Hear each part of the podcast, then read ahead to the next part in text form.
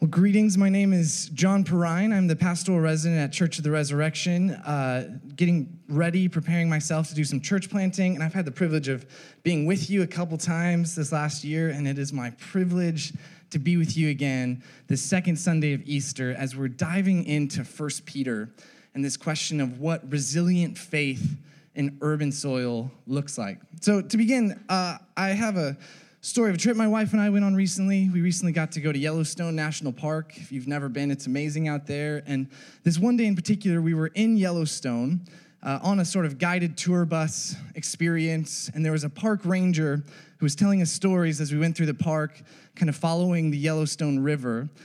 And this ranger had an interesting story of a summer quite a few years ago, 1988 where Yellowstone had just begun exploring experimental science at the time that was starting to find that if you started small, controlled fires, it actually was a good thing for the forest. So, this is pretty common knowledge now. You might even see people out in the prairies, in the suburbs where I'm at, uh, starting small fires every now and then. But in Yellowstone, they were just starting to experiment with this, and they thought, okay, we're gonna start a couple small, contained fires on one side of the Yellowstone River to kind of clear away some brush. And yet, this particular summer, 1988, was immensely dry, so little rain. And whoever missed the cue that dry season would not be good to start lots of small controlled fires uh, probably was let go later. But this summer in particular, they started these small controlled fires, and as you could only imagine, unfortunately, things started to get out of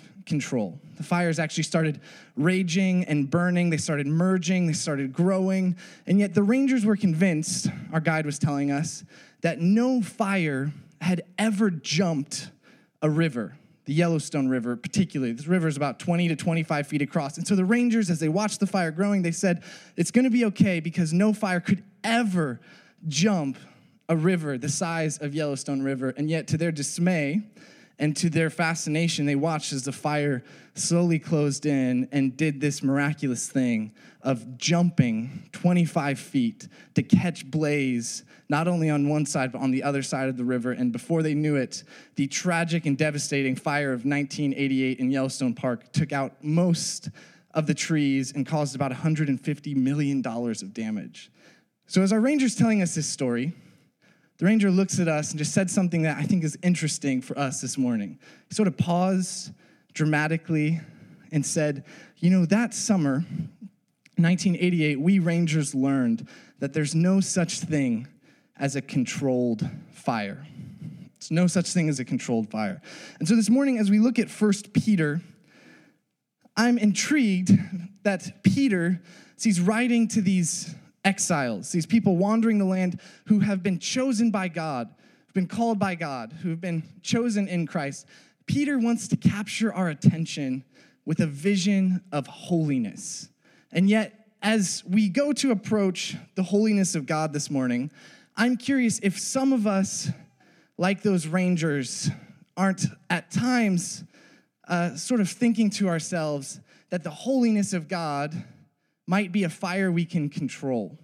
And if some of us this morning, as we approach First Peter, aren't in need of this invitation from Peter to realize that the holiness of God is not a controllable fire. So turn with me to your bulletins or your Bibles, First Peter. Look with me at verse 14.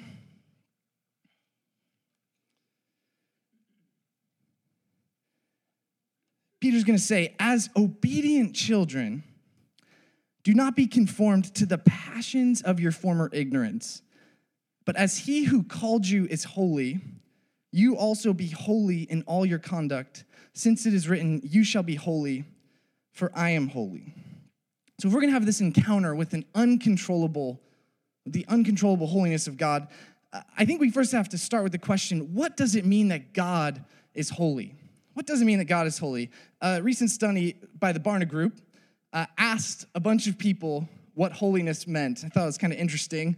Uh, the Barna Group summarized that the concept of holiness baffles most Americans.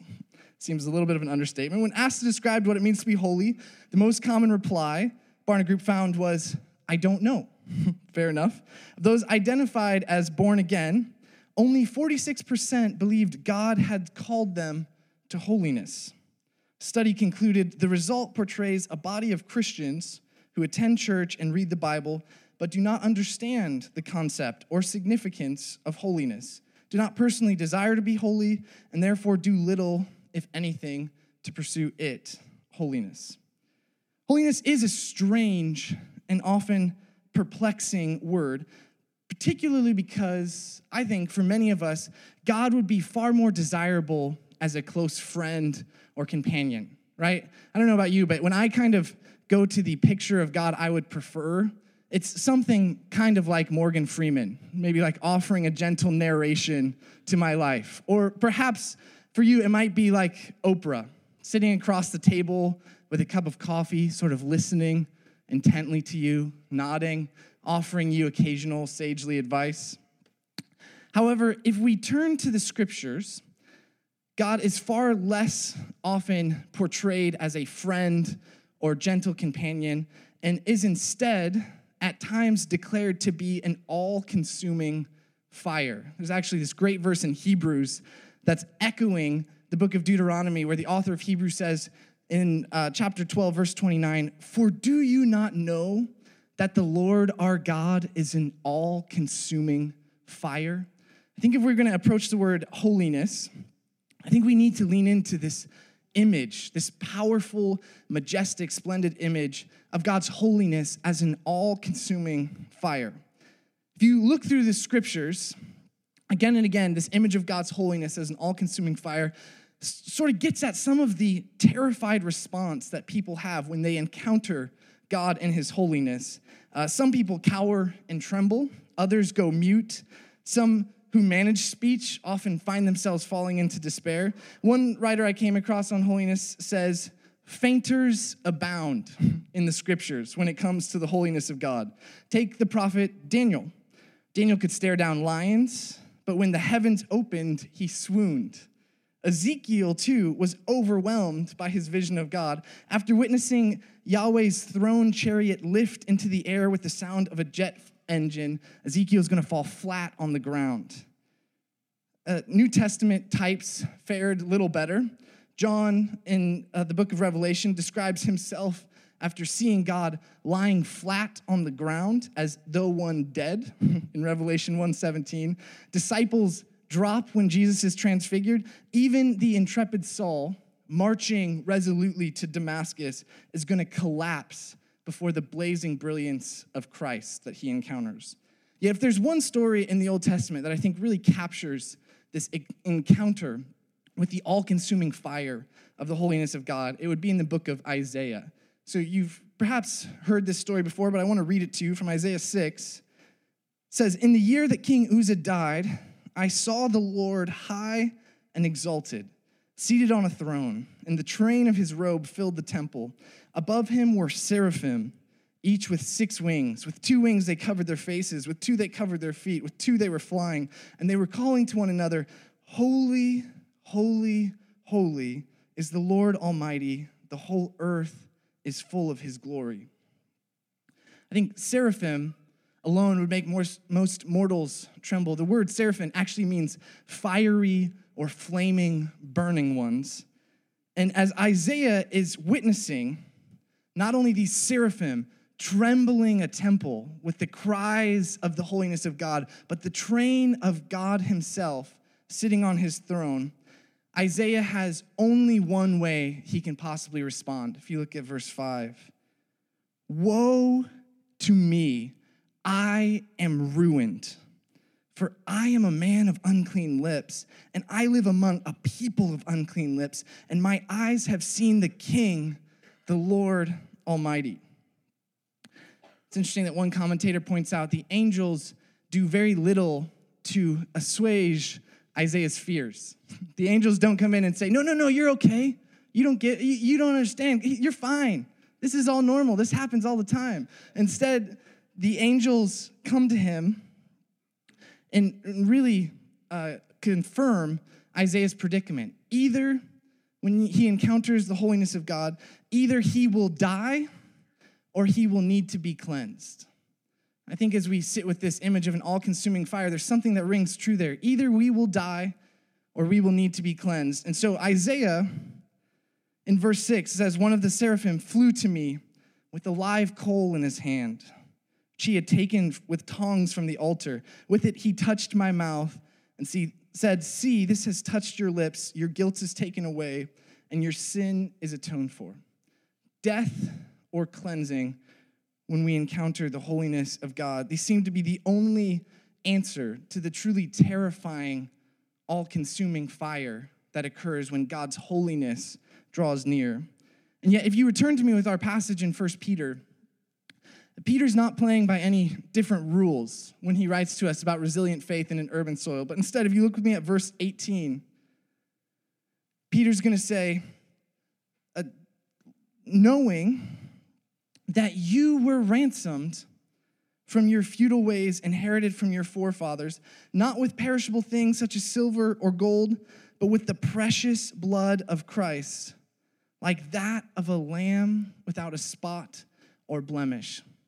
Peter's looking at this same vision of God's holiness, and yet Peter sees what we have heard proclaimed in the Easter season that here at this altar, at this cross, Christ himself offers for us the purifying fire, the purifying cleansing of his own blood.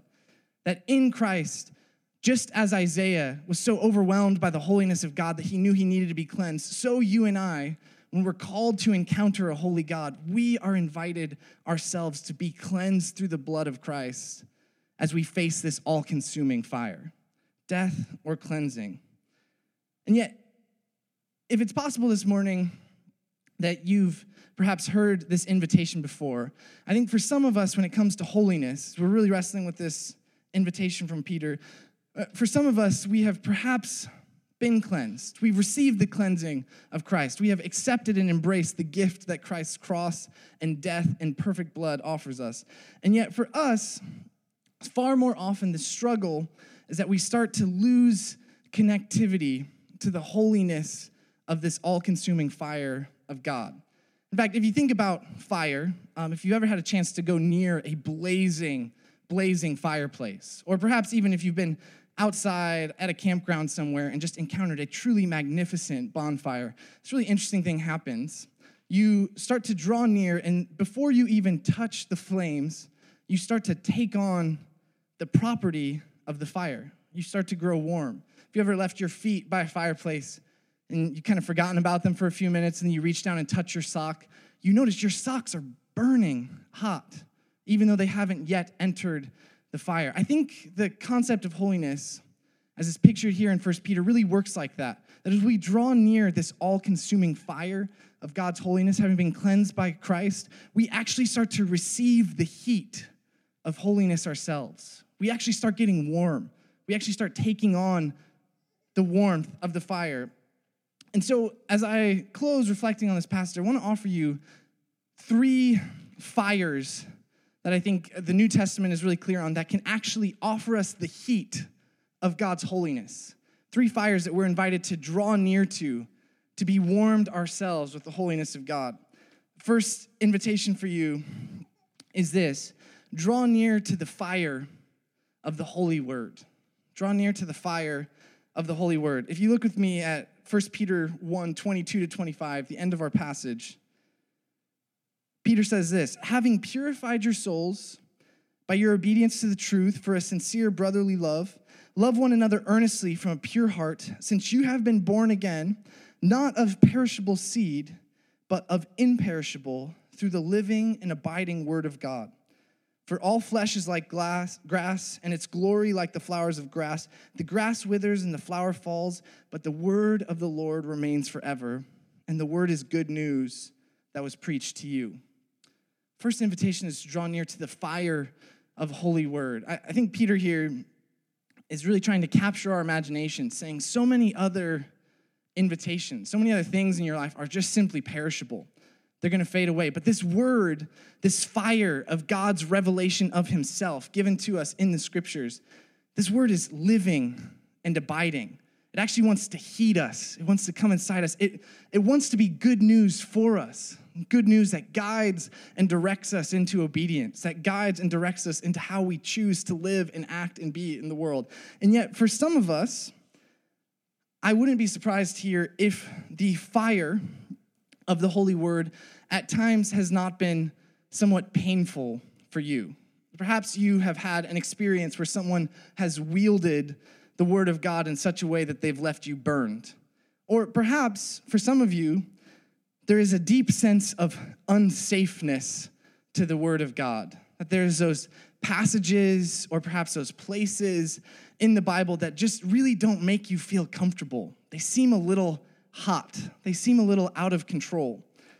So, if you this morning, perhaps for any number of reasons, find yourself struggling with the heat of the Holy Word, I want to invite you to just take a step and draw near its warmth. Just take a step in drawing near its warmth. There's a person recently at Church of the Resurrection who I got to hear their story, and uh, they were just sharing that the first time they came out to Church of the Resurrection, they wanted nothing to do with the Bible. They'd been burned before. And yet, as they came to resurrection, they saw that we were going to use the lectionary, that the word of God was going to be read. And so they thought to themselves, all right, I'll give them the lectionary. I'll sit through it. I won't walk out. I'll just sit here and let the lectionary happen. And that went on for a couple weeks. And then as that they started to grow more comfortable with that, they said, well, you know, they keep preaching on a passage. Maybe I'll open my bulletin and look at the passage being preached on. I think I can handle that. I don't want to do any more, but that maybe I could handle. So they started opening their bulletin. Well, then as they started opening their bulletin, they started to say, you know, I probably need to get a Bible. Like, I, I maybe need to pick one of these up again. It's been a long time. Maybe I should get a Bible. And then as they sat with that, they said, you know, I, I kind of want to know what's going on in this book again. Like, it's kind of been a while. I wonder, I'll open it from time to time throughout the course of my week. And when I got to talk to them, they had just in the last two weeks bought a Bible, and for the first time in years, had slowly begun reading it again from themselves. What I love about this story, even as I heard it from them, is that it was a completely honest story, and it wasn't forcing anyone into the heart of a fire. No one's gonna throw you in to the middle of God's burning word.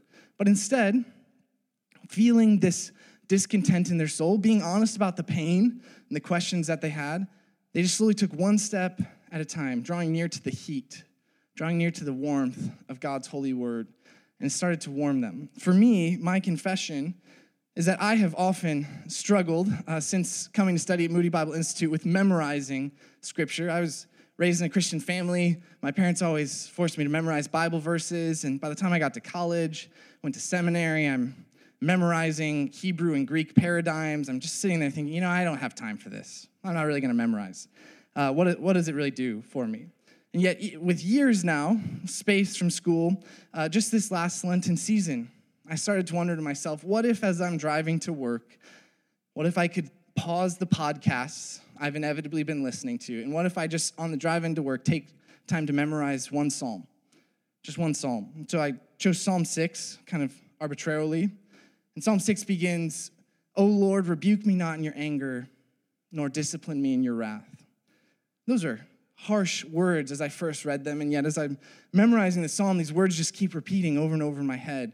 Lord, rebuke me not in your anger, nor discipline me in your wrath. And then as my days started to go along, as my weeks started to go along, I started to find myself over and over again with these words just coming to mind. Oh Lord, rebuke me not in your anger, nor discipline me in your wrath. And I'd be laying down to go to sleep at night, and where before I would have been anxious, I'd just have these words come to mind Rebuke me not in your anger, Lord, nor discipline me in your wrath. And it, it was like the craziest thing began to happen.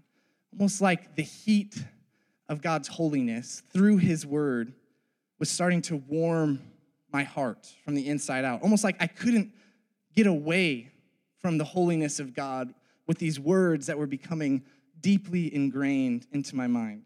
I wonder for you this morning, did you hear Peter's invitation to be holy as God is holy? I wonder for you if there is an invitation to take a step nearer to the fire of the holy word. My second invitation for you is this to draw near the fire of the holy table. Draw near the fire of the holy table. Now, I realize Peter does not talk here in this passage explicitly about communion, about Eucharist. And I realize it's a very Anglican leap for me to do, to jump uh, to the Eucharist. And yet, if you look with me at verse 13, I was really wrestling with this. Peter says in verse 13, now, therefore, preparing your minds for action And being sober minded, set your hope fully on the grace that will be brought to you at the revelation of Jesus Christ. Set your mind fully on the grace that will be brought to you at the revelation of Jesus Christ. As you hear those words of Peter, I have a hard time understanding a better way to respond to his words than to come to the holy table, than to come to this table where we receive the body and the blood of Jesus Christ, where we remember his death and resurrection, where we're nourished and strengthened at Jesus' table. Uh, there was a season for me as I graduated college where I was really struggling with some cynicism, some doubt, some despair. Uh, and as I was wrestling with all these questions that I had, all these problems, even with the scriptures, problem with God, problem with the world, uh, I really started to find that sermons were hard to listen to. So I say that apologizing to any of you now who are sitting here with sermons being hard to listen to. And yet, as I was going through that season, I started to find uh, myself and my wife going to an Anglican church, and we started receiving the Eucharist. And just as I started experiencing heat as I drew near the Holy Word. During the season, I started to experience the heat of God's holiness as I would come forward and receive the bread and receive the wine. It was like every time I received it, I didn't have to place my doubts forward. I didn't have to solve any of the conundrums I was wrestling with. Things didn't, all my problems didn't have to go away. The, the grief and the pain that I was wrestling with didn't have to disappear, but I simply could come forward and receive the holiness of God here at God's holy table.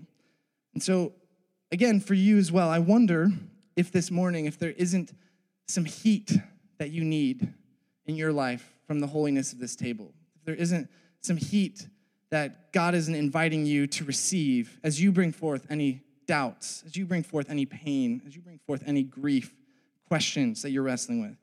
Final invitation for us is to draw near the fire of the Holy Spirit. Peter, who wrote our letter of First Peter to those living in exile, of course, had his own experience, his own encounter with the fire of the Holy Spirit. However, it's easy for us to forget that Peter, the same person writing this letter, is the same author who not only once, not only twice, but three times would deny his very friend and mentor and savior explicitly, repeatedly, vehemently on the very night that Jesus needed Peter most. I mean, Peter saw the holiness of God in a way that few of us had, and Peter at one point denied it, at one point rejected it, at one point pushed it away. Yeah, of course, Peter's story was far from over. Peter and Jesus would meet after Jesus' resurrection. Jesus would encourage Peter, he'd strengthen him, he'd restore him. Yet Peter had still not yet been filled with the fire of the Holy Spirit. He'd not yet been strengthened and equipped for the work ahead. So, of course, this moment comes in the book of Acts that we're going to celebrate in just a few weeks' time, where Acts 2 2 to 4 says, And suddenly there came from heaven a sound like a mighty rushing wind, and it filled the entire house where they were sitting, and divided tongues as of fire appeared to them and rested on each one of them. And they were all filled with the Holy Spirit, and began to speak in other tongues as the Spirit gave them utterance. It was the fire of the Holy Spirit that rested on Peter. It was, of course, the all consuming fire of the holiness of God, filling Peter with power, with mission for his task. And it was in the power, and perhaps even in the healing of this heat for Peter, that he would step forth and proclaim this restored message of good news, of resurrection to his friends. In fact, the same message that he proclaims to us in this letter. Peter was filled with the heat the fire of the Holy Spirit. So, my friends, as I close, I just wonder for you this morning do you need to draw near to the heat of God's holiness, to the fire of His holy word, the fire of His holy table, or the fire of His Holy Spirit? I love that at this church, the word is proclaimed, the table is celebrated, and even here on the side, there's going to be prayer ministers in just a few moments that are going to invite you to come forward if you're in need of your own healing, if you're in need of your own heat if you're longing for an encounter with this holiness of God. But it's possible, just as God's holiness warms us, that you and I at times can grow cold. Times you and I can separate ourselves from the heat of God's fire. And so this morning, I just want to invite you to take a step nearer to the flame of God's holiness, whichever of those three is speaking to you. The flame, the fire of God's holy word, the fire of his holy table, the fire of his Holy Spirit. And in stepping near that fire, my friends, you and I will begin to see that we are becoming holy, even as our God is holy. In the name of the Father, the Son, and the Holy Spirit. Amen.